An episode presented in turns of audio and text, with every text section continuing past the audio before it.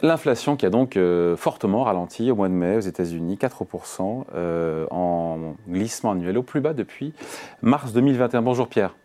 Bonjour David. Pierre Sabatier, économiste, président du cabinet PrimeView. Prix à la consommation, pour être précis, donc euh, en hausse de 4% sur, sur un an. sur le mois de mai, c'est plus 0,1%. On arrive au niveau de la ligne de flottaison. L'inflation américaine qui refroidit. On est quand même un point de moins que le mois précédent, à savoir le mois d'avril. Oui, c'est vrai, 4,9% au mois d'avril, 4% au mois de mai. Mais on va dire que, vous savez, on regarde des chiffres en glissement annuel, mais la tendance de plus court terme, quand vous regardez par rapport aux trois derniers mois ou par rapport aux six derniers mois, euh, la tendance, elle est claire. C'est que, clairement, l'inflation est en train de rentrer dans le rang. Euh, c'est une question de temps pour, euh, d'ailleurs... On est, on est sur trois mois, sur, sur trois mois annualisés, on est sur combien? Ou six mois annualisés J'ai pas le chiffre précis, donc je ne vais pas m'engager sur des Au doigt mouillé non plus? Non, mais pour voir, on est, on est, oui. bon, des Non, mais on est sur des chiffres en fait qui sont très très inférieurs, pilotés essentiellement par euh, la, chute en fait de l'inflation dans les prix de l'énergie, évidemment, euh, des matières premières, euh, qui se traduit aussi par une baisse des prix à la fin, par un, un reflux des prix à la production de manière extrêmement importante au cours des derniers mois. et voilà, et donc ça, ça, traduit quoi? Et votre question est la bonne. Hein, Est-ce que la Fed est en train de gagner son pari? Ouais, elle peut être satisfaite, la Fed, par ces chiffres, encore une fois? Oui, évidemment, elle est satisfaite. Elle est satisfaite. Diviser, inflation divisée par deux en un an. Euh, oui, évidemment, mais quand vous regardez dans le détail, en plus, euh, quels sont les éléments qui continuent en glissement annuel à tirer vers le haut euh, L'indice d'inflation, c'est essentiellement en fait la composante immobilière. logement. Or, vous savez que le mode de calcul de ce type de, composante amène, à, amène à, avoir un effet retard extrêmement important. Or, aujourd'hui, en fait, donc l'essentiel des composantes les plus volatiles, les plus cycliques, elles traduisent clairement un ralentissement de l'économie américaine donc, et de la demande, et donc naturellement un rapport entre l'offre et la demande qui se détend de plus en plus. Ouais. Donc la, la Fed euh, devrait se mettre ce mercredi en mode pause après 10 hausses de taux d'affilée. On se dit à juste titre, non?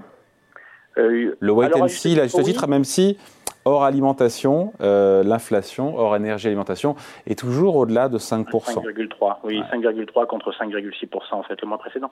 Euh, elle se met en mode pause, oui. Pourquoi? Parce que essentiellement, vous savez que euh, qu'est-ce que souhaite faire la Fed? Elle souhaite en fait faire rentrer l'inflation dans le rang en pénalisant la demande, en contractant la demande, en appuyant les deux pieds sur le frein de la demande finale. Jusqu'à maintenant, elle n'était pas tellement suivie par les banques. C'est ça qui est important pour la Banque centrale, c'est pas tellement le taux ou le renchérissement du crédit, c'est aussi son accessibilité. Jusqu'au mois de mars dernier, avec les faillites que vous connaissez et qu'on a déjà commenté ensemble, eh bien, les banques continuaient quand même à distribuer du crédit euh, en, proportion relativement importante, notamment les crédits les plus courts, crédits carte bancaire, crédits euh, fournisseurs, etc. Euh, depuis en fait les faillites bancaires, eh bien les banques elles-mêmes appuient aussi les banques commerciales, appuient aussi les deux pieds sur le frein, ce qui fait que la Banque centrale américaine n'a plus besoin d'augmenter ses taux, puisque le coût est bien plus élevé, mais aussi l'accessibilité au crédit. Donc c'est très contraint, ou est aujourd'hui très contraint par rapport, euh, en fait euh, au début d'année dernière, euh, au début de cette année, essentiellement avec une accélération des durcissements des conditions de financement depuis les faillites bancaires du mois de mars dernier. Donc non, elle n'a pas besoin d'augmenter en fait maintenant ses taux. le ralentissement, il est déjà là. On constate déjà les premiers défauts, une augmentation des taux de défaut sur les crédits qui ont été distribués. Euh, on a déjà en fait des volumes de défauts importants sur les classes d'actifs obligataires euh, émises par les entreprises en fait les plus les, moins bien notées, ce qu'on appelle les, junk bonds ou le high yield aux États-Unis. Hein, on a autant de défauts en 2023 sur les cinq premiers mois que sur l'ensemble de l'année 2021 et 2022. Vous voyez, donc on est déjà en fait on, est en train de toucher du doigt ce qu'est le ralentissement.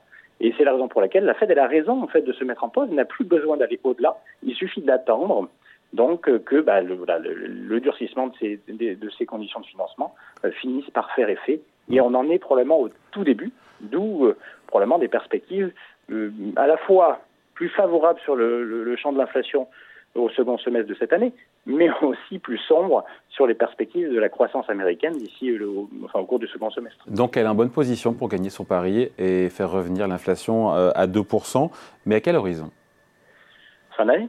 Fin d'année. Fin d'année, c'est probable, parce que je crois que les gens n'ont pas tout à fait saisi la brutalité du changement. Le monde ne peut pas être le même quand les taux sont à 0 ou 1% ou quand les taux sont à 5%.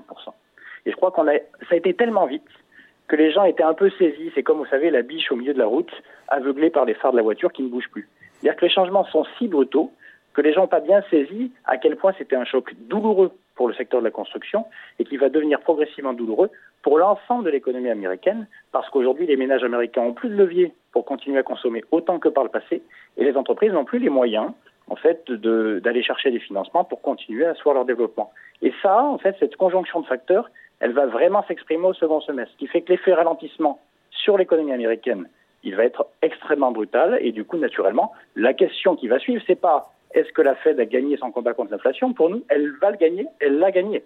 C'est une question en fait de moi.